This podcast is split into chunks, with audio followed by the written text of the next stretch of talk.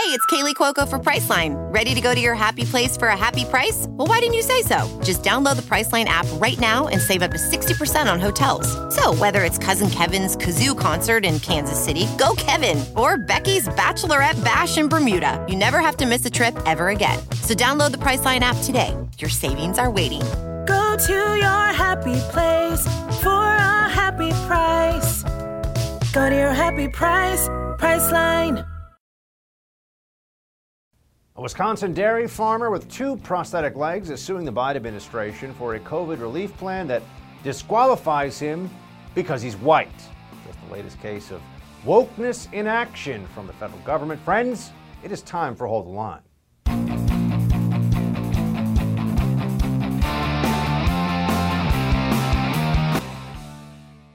Welcome to Hold the Line. I'm Buck Sexton. So, you may have seen some headlines about this, but just in case, I want to give you the backstory here about what is going on. There's a man named Adam Faust. Now, he lives in the state of Wisconsin. You can see him here. He is a farmer. As you probably figured out, Faust Farms right there in the background. He has two prosthetic legs, so he is also a disabled American, a disabled American farmer. And he has had a very difficult time during COVID 19, as so many other tens of millions of Americans have, including many farmers all across the country. And so he wanted some loan forgiveness as part of a fund, a $4 billion fund set aside by the Biden administration in the recent COVID relief bill.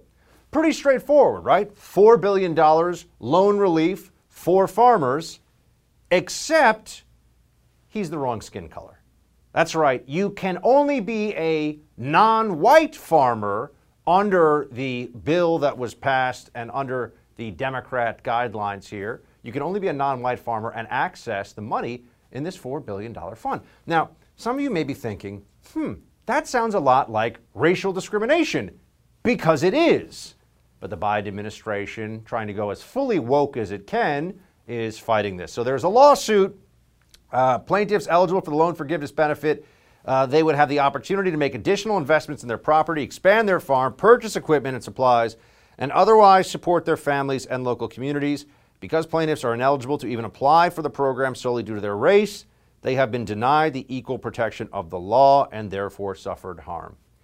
Friends, this is a very important case. I know it's just one farmer in Wisconsin, but this goes to the critical, the essential, the bedrock principle of equal protection under the law.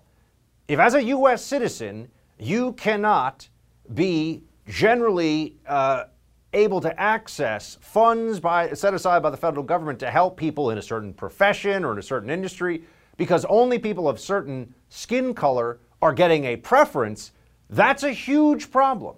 And this isn't what you normally see. This isn't holistic admissions. This is a, a straight up rejection. You are white, you can't get the funds.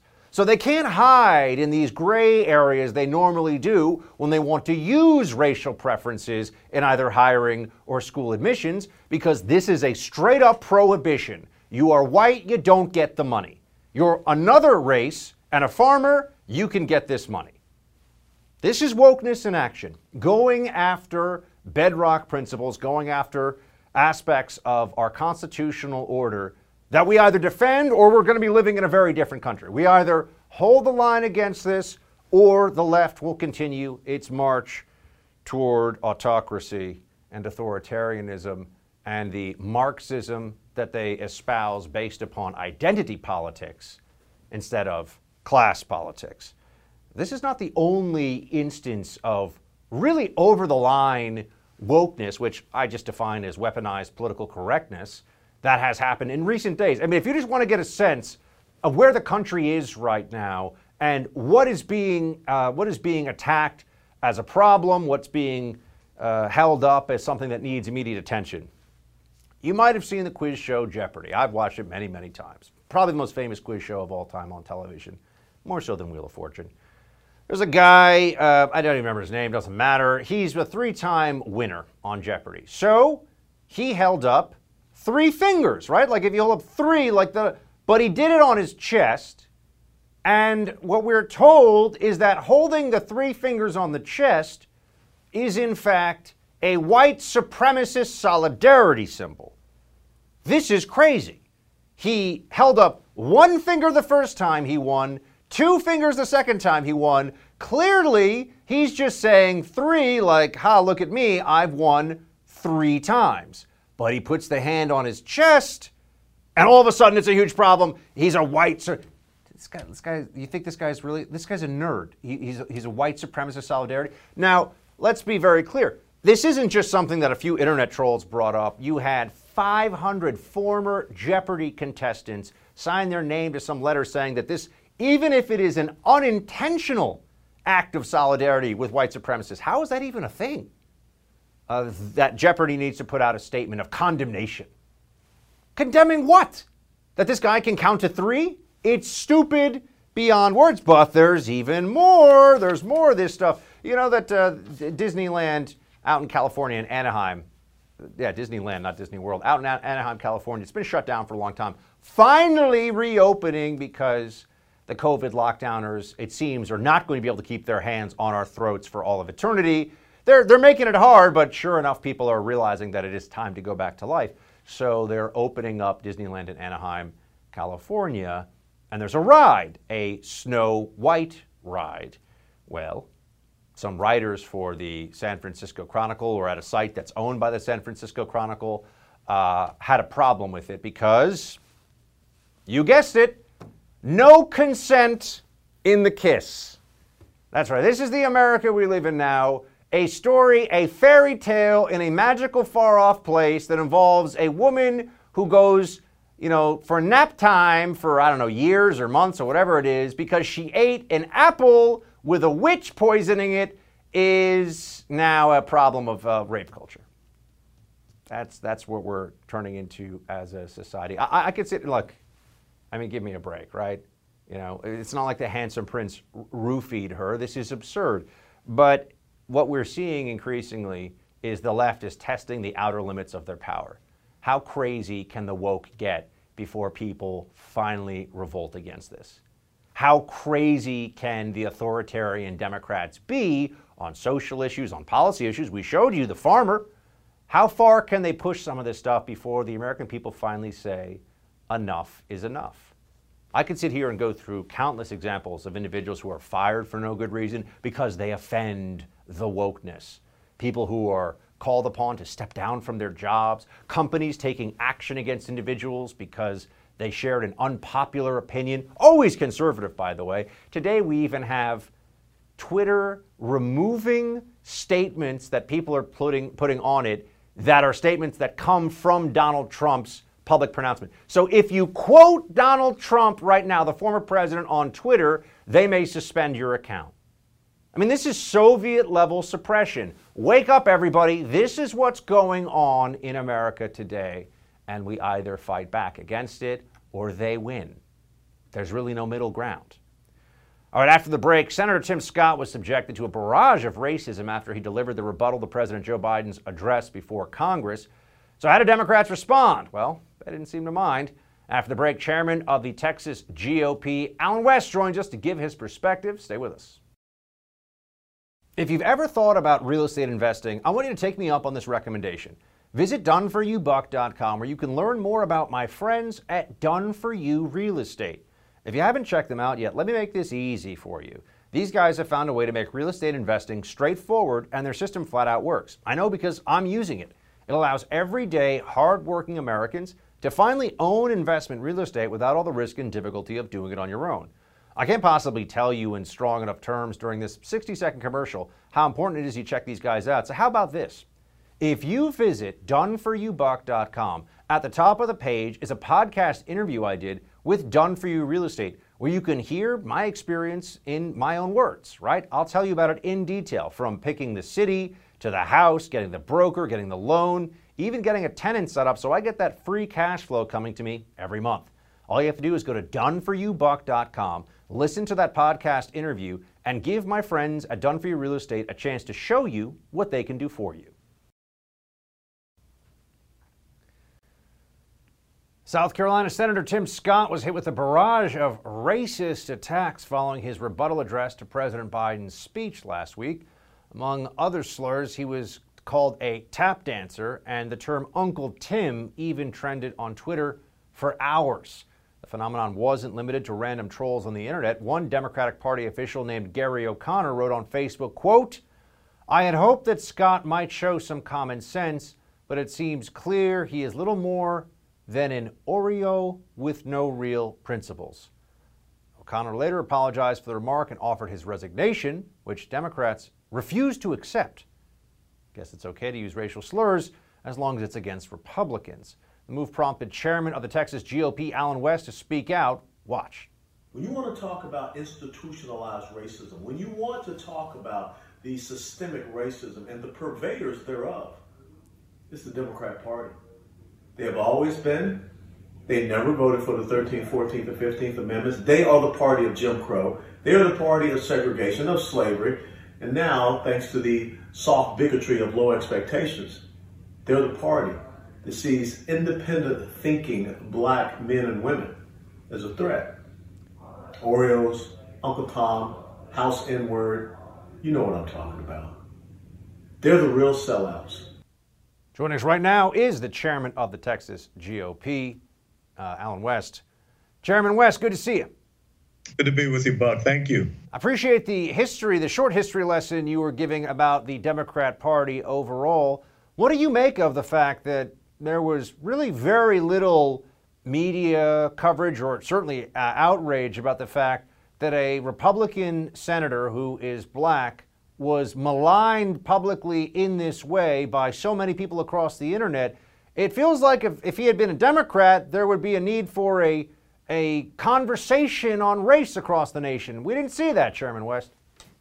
No, you didn't. And as a matter of fact, if it had been the opposite direction, it would have been all over your mainstream media, all over any news outlet, and there would have been calls for said person to resign. I remember what they talked about with Steve King, uh, the congressman from Iowa, forcing him to to resign, and all the chatter about that. But what has really happened, Buck, is that the white progressive socialist left has uh, been enabled by black Democrats to go after black conservatives. When you have someone like Joe Biden, when he was running for office, who said that if you're black, well, if you are black and you don't vote for me, you ain't black. So in other words, we're we don't even exist. We're not even recognized. And so therefore, a person like a Gary O'Connor can use a very vile, very denigrating and disparaging racist slur against a sitting United States senator on an open social media platform.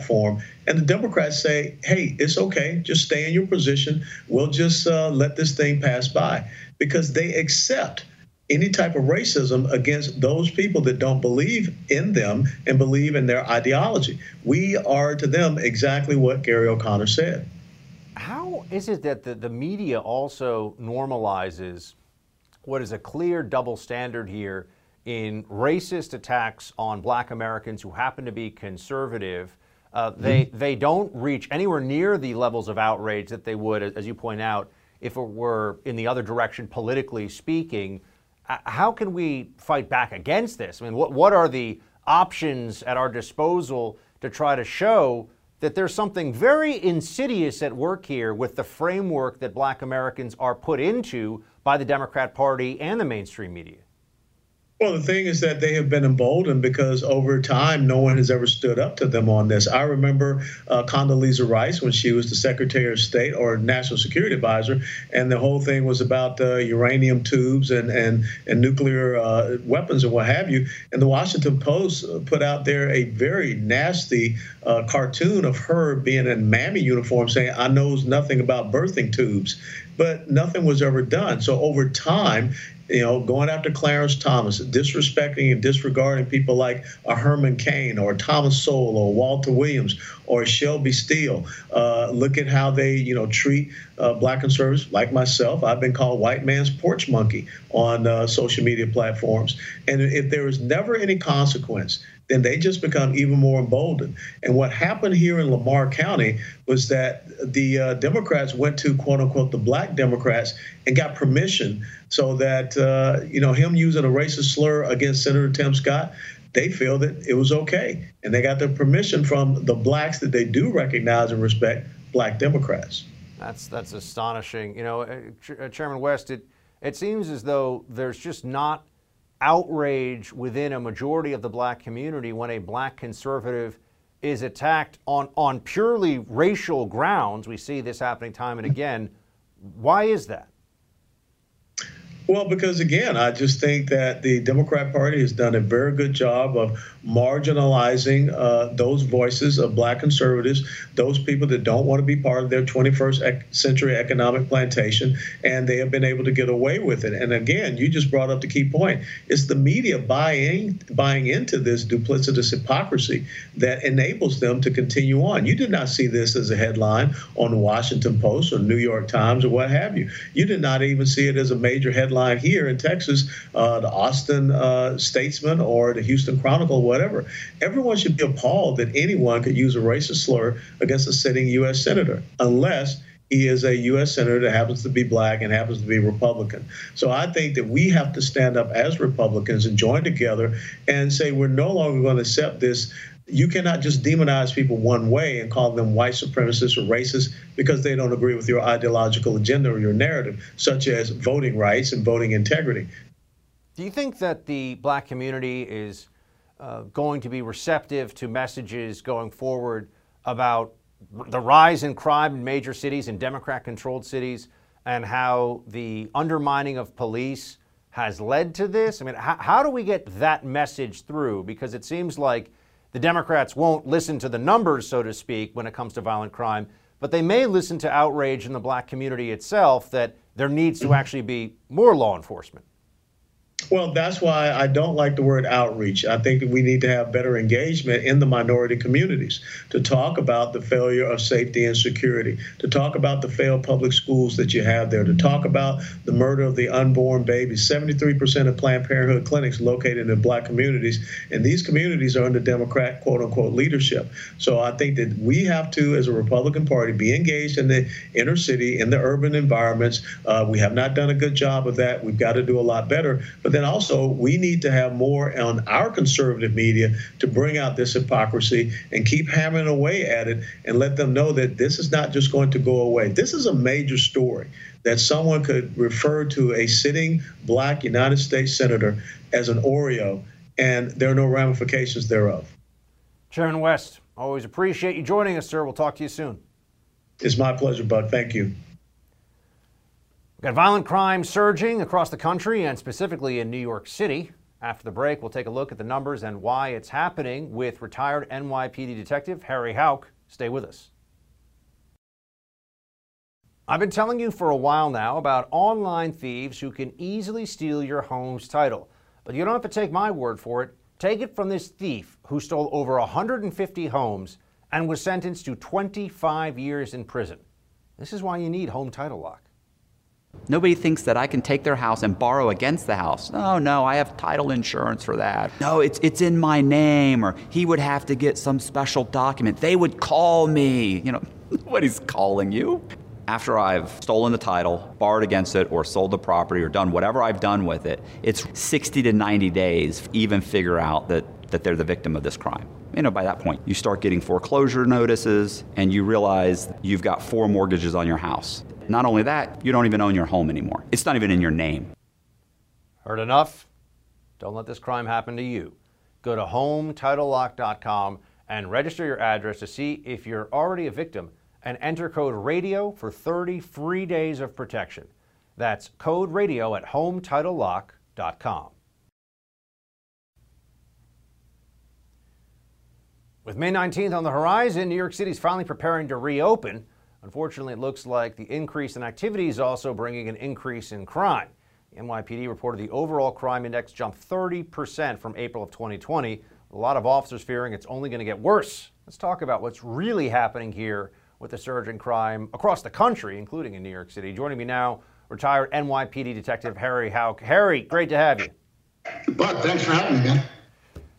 What's going on? We have the worst year for a spike in murders. The spike in the homicide rate over the last 12 months is the highest I've been saying in 20 years. I've actually heard since the 1960s in terms of one year increase. You're a career NYPD detective. What's going on here? Why is this happening?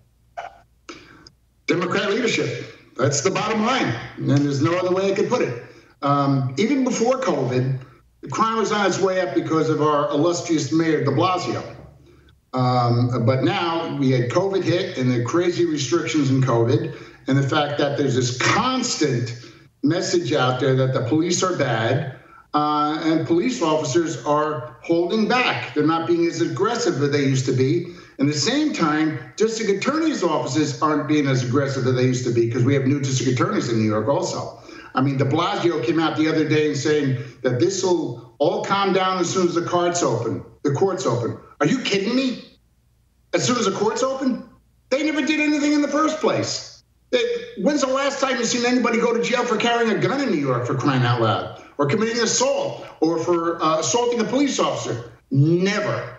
And, and this is a result of those actions. Harry, it seems that part of the of the storyline here, especially from the Biden administration on down to leadership in, in New York and other cities where they've had I mean, there's no question about the data, things like homicide, rape, I mean the most serious crimes way up beyond just double digits into, you know, 30, 35, 40% increases year over year. It seems that what we're being told, and I, I see this in a lot of the corporate media outlets, is that, oh, well, this is a result of COVID.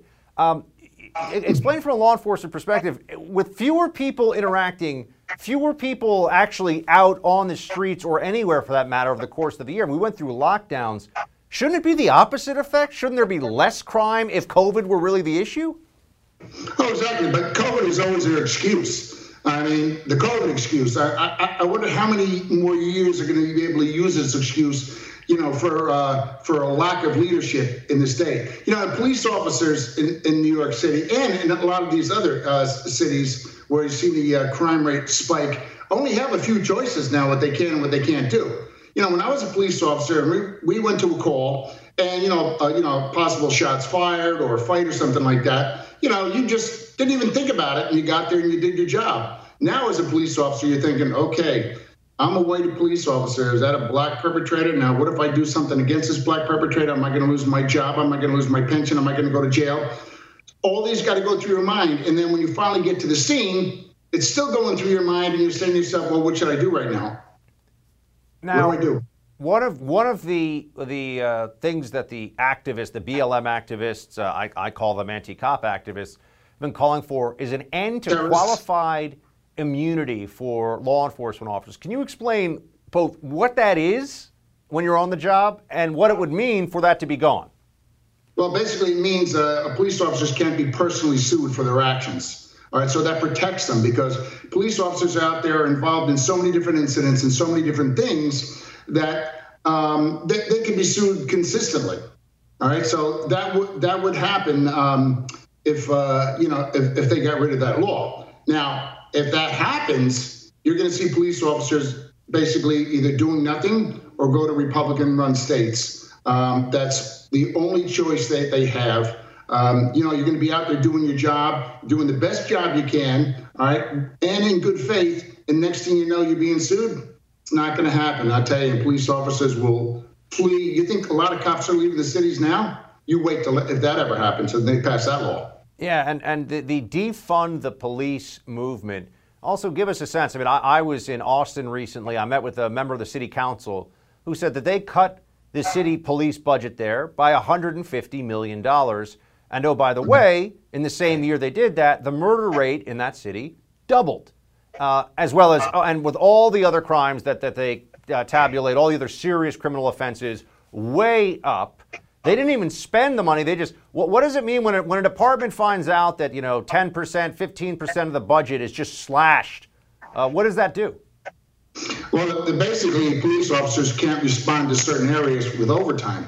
You know, overtime is a big thing for police officers. If you've got a spike in crime in certain areas in New York, they used to flood that area with police officers. Well, they probably can't do that anymore because they don't have the resources to be able to do that. And also the money for training. All I've ever heard Democrat politicians talk about training. Our cops need more training. They need more training. Well, you know what? Give us the money. Cops love training. You know, they want to know what to do out there on the street. And, uh, you know, you defund the police, you get less training. And then what the police officers do? Well, I guess uh, not much. Now, I know we got people that watch from all over the country, so I don't want to drill down too much just into New York, but to use New York City's numbers right now, it is the largest city right. in the country, as a, uh, you know, symbolic or emblematic of what's going on across the country is, is seems pretty fair, at least in major cities. You have uh, from April of 2020 to April of 2021, shootings, Harry, up 166%, grand larceny up 66%, felony assault 35%, robbery 28%. I, I mean, if these aren't hit the uh, you know hit the broken glass uh, alarm bells going off kind of numbers, I don't know what is. How do you turn? How do you actually turn this around? I mean, I, you and I both know defunding cops and leaving them out to dry doesn't work. In fact, it's the reason we've got this. So, if we wanted to get this going in the other direction, what would have to be done? Well, first of all, you got to get rid of De Blasio. Uh, the the Democrats are putting the handcuffs on the police officers. Now, let's remember, you know, when I first became a police officer in New York back in the early '80s, crime was through the roof. And it went on that way all the way until Giuliani became the uh, the mayor of New York. So what happens, what has to happen is that the the liberals in New York City have got to get tired of the crime like they did before Giuliani and finally say to themselves, all right, we've had enough of this type of leadership in New York. Now we need a Republican in here where he can change things around and bring back the old New York City that we all know and love. Harry, what do you see happening going into this summer? given the political realities across the country when it comes to law enforcement? It doesn't look good. And, I, and all police officers I'm talking about, talking to, you know, they're basically saying, listen, man, this summer's going to be tough. I don't know how to respond to it. Um, you know, and, you know, you're not going to want to get involved uh, in an incident where, you know, somebody's resisting arrest. Maybe just let that guy go. Maybe if, uh, you know, you respond to a scene in a radio car, just make sure you get there safely and maybe, maybe it's over. But I tell you what, what's also got to happen is that the people who live in these inner cities, and there's a lot of them, all right, in New York City that are pro police, they need to come out and start speaking. Because if they don't, then these police officers are going to leave and you're going to have to throw the National Guard in there to keep some of these places uh, crime free. Former NYPD Detective Harry Houck. Harry, always good to see you, man. Thanks for joining us. We'll talk to you soon. Thanks a lot, Buck. Have a good one, buddy. President Biden promised children will be back in the classroom within 100 days of taking office, right? So, how's that coming along? We got senior contributor to the Federalist, Inez Feltscher, joining us to answer that question in just a moment. Mr. President, where are you? Where are you? Why aren't you working on this? We need emergency support funding for our schools, and we need it now. That's what you should be focused on now. Getting our kids back to school safely, keeping schools safely able to remain open. President Biden back on the campaign trail last year, attacking then President Trump on getting American kids back into classrooms. Fast forward to today, and the Biden administration won't even commit to reopening schools 100% by the fall. Not to mention, 30% of kids are currently still not fully back in the classrooms for in person learning. And where are the teachers' unions? Why aren't they trying to help students recover academically? Why don't we have summer school? Oh, that's right, they're too busy prioritizing critical race theory syllabi instead. Here with reaction, we have senior contributor at The Federalist, Inez Feltscher. Inez, always a pleasure. Always great to be here, Buck. Let's start with the critical race theory in the uh, state legislatures and also even at the local school boards. This seems like this is a real fight that's uh, playing out across the country. What can you tell us about places where they're either instituting this or fighting against brainwashing kids with CRT? Unfortunately where they're instituting it, um, it, it, you know pick a place pick a state red blue um, city rural. Unfortunately these types of ideas like critical race theory or something that goes along with a similar narrative like the 1619 project um, these are very much enmeshed in the school culture at every level in our public schools. So the schools of education that teachers are going to, they're teaching this this perspective. Um, a lot of teacher trainings give this perspective. A lot of the, the bureaucrats involved in the system have this perspective. So it's just sort of marinated throughout the system. Um, and and in some way, it's good that this has been uh, in the news as much as it has, uh, because parents are finally organizing to fight back. It's finally crossed that kind of line. I think, especially after the last year, where a lot of parents did get to see firsthand what their kids were learning because they were unfortunately learning on Zoom at home. So parents are actually able to hear what is going on in some of our classrooms, and, and they're not happy about it. There's certainly the beginnings of a backlash here. Uh, we have the Idaho governor signing legislation uh, withholding funding from schools that adopt CRT. Texas is moving forward to prohibit woke philosophies. That's going to be interesting. Tennessee House has approved a ban on CRT in public schools. Arizona State House passes a bill banning CRT in public schools. Oklahoma and Arkansas working on bills. Those red states, Inez, looks like they're actually getting pretty involved in the fight against CRT in the curricula. Well, it's, it's certainly welcome for the Republican Party to take this issue seriously. They haven't for decades. Um, this is not something that has cropped up overnight. The fact that the left has in, increasingly, especially the cultural left, taken over most of the levels of the education system. It's something that the Republican Party has been ignoring for decades. But their their turnaround on this issue is certainly more than welcome. Um, some of the bills are quite messy legislatively. Some pieces of it may not survive uh, court challenges. Um, but the, the bottom line is this: uh, anything that you do to a white student in a public school, which is a government action, right? Um, you that you couldn't do to a black student under civil rights law is still forbidden by our civil rights law. I.e., if you are, for example, segregating kids into affinity groups, um, there's a very strong, um, very strong argument that that is uh, both contrary to the Civil Rights Act of 1964 and potentially unconstitutional under the 14th Amendment. Discrimination, racial discrimination, they can call it critical race theory all they want, but it boils down too often to racial discrimination by the government that is already illegal in this country and it should be enforced. And as I know you also are keeping a close eye on what's going on with in person learning across the country and the teachers' unions. Uh, based on the data, based on the CDC guidance, based on even the pronouncements of the Biden administration, I, I think it's still surprising for some people uh, to find out that 30% of kids across the nation right now, K through 12, are still not doing full time in person learning. And there's also the possibility that in places like New York, they're talking a big game now, but other cities across the country may have the same problem. They might not have kids in full time school even this fall. What can you tell us about where that fight stands? Sure. Um, unfortunately, this is another place where we found that parents have very little leverage. That that too much of the decision making seems to be uh, made behind the scenes with the power of the teachers' unions. Um, and and by the way, I would point out one of the best ways to balance that kind of power would be to give leverage to all parents by allowing them to control the dollars that we spend on behalf of their children's education. I'm talking about school choice, which is often um, used as as uh, or, or um, pumped as a policy to get folks out of failing schools or, or for kids who are exiting the system. But I would I would emphasize that it's just as important for people who want their kids to stay in, in a public school because you have so much more leverage when you are going in to fight the system to demand, for example, that American schools reopen the way that schools in Europe have been for months and months. Uh, the way that, that schools in, in um, states like Florida have been open most of the, these past few months. Um, so that kind of leverage when you go in to make that argument is critical when you have a bunch of, of parents who are saying not only are we unhappy with this but you have to listen to us because if we choose to walk we take x number of millions of dollars with us I mean, that's that's critical leverage for all of these battles from critical race theory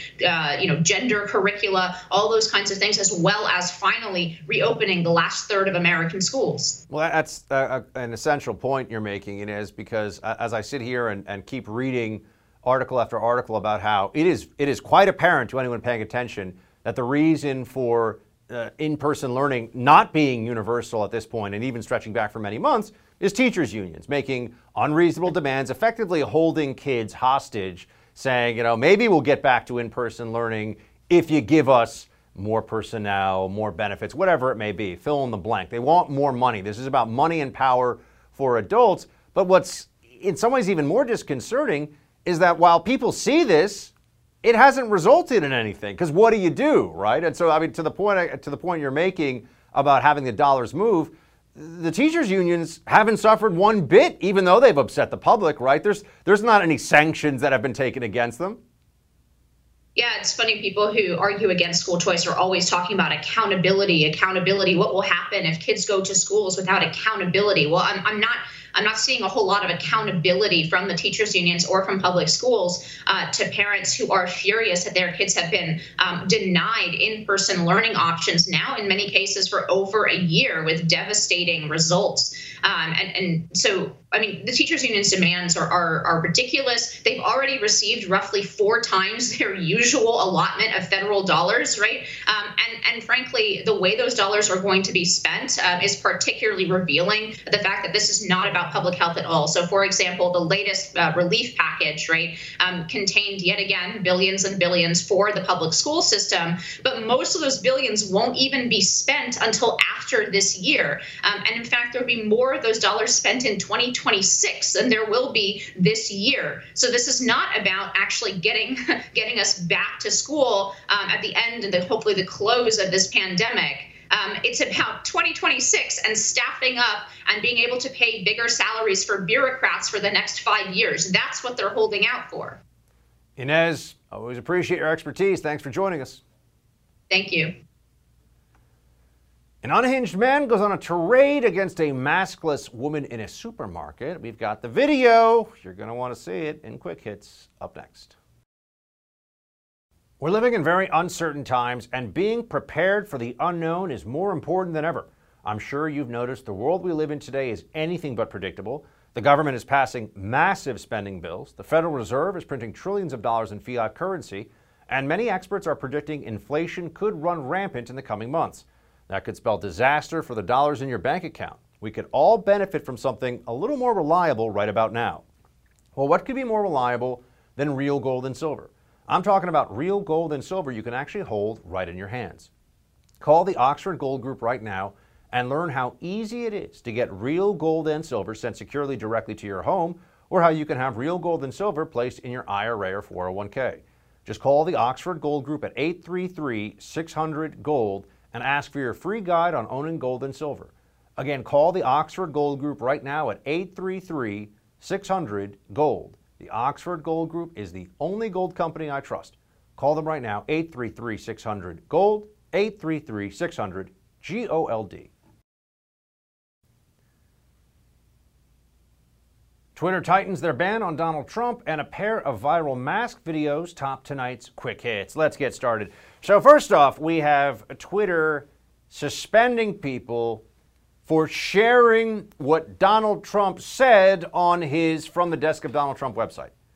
So, what this means now is that you on social media platforms are not allowed to quote the former president of the United States because that gets his message out. You are not allowed to share it.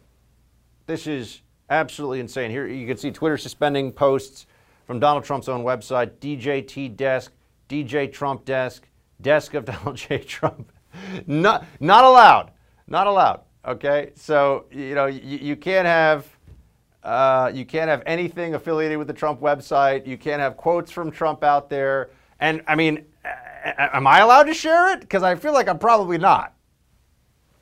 Who knows? They just make it up as they go along. But there's something else that I thought was interesting. This just came across our, our desk right as we came on air here. Twitter says it is releasing a feature that automatically detects mean replies on its service and prompts people to review the replies before sending them. That's right. Twitter now wants to wage war on meanness. Now, I'm just going to go out on a limb here. I'm going to take a wild stab at this one. Do you think that Twitter is going to protect Trump supporters and conservatives from the mean tweets as much as it's going to defend leftists, media people, uh, you know, diff- BLM activists, right? Well, who do you think is going to suddenly be protected from the mean tweets more, or rather, at least get the warning put up for their possibly mean tweets? it's also obvious, isn't it? I mean, these companies are the, the, customer service or customer experience people at these companies really are, you know, the, the idiot children who watch the Daily Show and MSNBC and think that that's inf- information, that they're, they're being informed, that they actually understand the world. It's stunning that this is where we are as a country, but this is what we're dealing with. This is the situation. You know how I feel about mask shamers. Mask shamers might be the most annoying people in America. Even more annoying than people who believe that they can use a device in public without headphones and just put it on speaker. You know, have a conversation on speakerphone in a crowded restaurant or, you know, be in a cafe and watch a movie on your phone with no headphones, you know? Yeah, barbarians. Mask shamers are even worse than those people, though. Um, and here we have epic mask shaming going on at a supermarket. This is what happens when you watch too much Fauci. Uh, Hi, yep, right here. Right there. No mask. Right there. There we go. Candid camera. There we go. I want you to know that your insensitivity is ridiculous. I no longer have grandparents due to this virus because of people like you who don't want to wear a mask in the store. It's ridiculous, actually. It's insensitive and it's disgusting as a human being for you to show so much privilege to all of these people. There are so many older people in here who have health conditions, other people. And I'm not gonna just. I'm not, Oh, I'm not- great. Oh, whoop-de-doo. Congratulations for your pregnancy. It's ridiculous. And I want you to know that. You're on candid camera, and I want you to know that. 4K. Thanks. Uh, can't stand in more solidarity with the pregnant woman here. Uh, this is ridiculous. All right? Yeah, masks work so well, remember, that everyone has to wear them or else there's really like no protective effect at all because it's both ways. They came up with that down the line when it wasn't actually showing up in the numbers the way they said it would, the protective features of the mask. Yeah, um, mask shaming is a plague unto itself, and we're going to see a lot more of this because there are people who are going to want to just make others believe, make others marinate in their neuroses. All right, at this point in time, everyone's had an opportunity to get a vaccine if they want a vaccine, which means that in a reasonable world, people should just feel like they can go about their lives once they're vaccinated and not worry about anything, right? Or not worry about anything having to do with COVID, at least. And there's, other worries in life, but mask shaming is uh, something that's going to continue, and it's not rational. And the people that have believed in this all along, that believe in Fauci, that believe the double masking mandate that came down in what January of this year. Oh, they just figured it out in January, right? It's not because masks didn't do over the winter what they said they would do, which was flatten the curve and all this other stuff. Sure, um, you can tell I really get agitated about this issue. Uh, it's not about science; it's about politics, virtue signaling, and people who are sheep.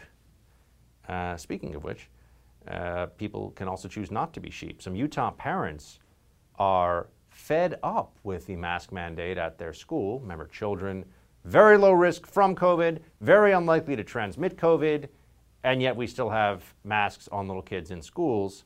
Here are some parents in Utah who are saying, enough is enough. Nope. Our, we, we've had our citizen participation. We're going to follow. We have had that. They're just baiting us. We told you. They're baiting us. Remember this game. Remember this game. All right.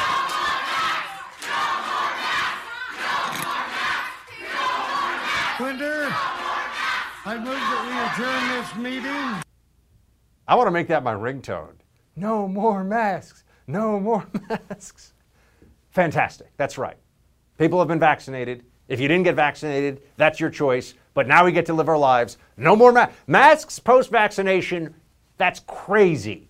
That's crazy. But see Joe Biden do it. Hey, here I am walking around outside with my mask on because it's what the science tells me. The whole thing is so absurd, isn't it? Friends, we are going to get back to a normal place here soon. No thanks to the psycho libs, but it is going to happen at some point. So just stay with us. We're going to keep pushing through the crazy because they can only cling to those filthy cloth masks they're pulling out of their back pocket after using it a hundred times because that's really sanitary for so long before eventually they have to just give up their little blankie. It's their little security blankie. That's it for tonight's Hold the Line. The No Spin News with Mr. Bill O'Reilly is up next. Shields high.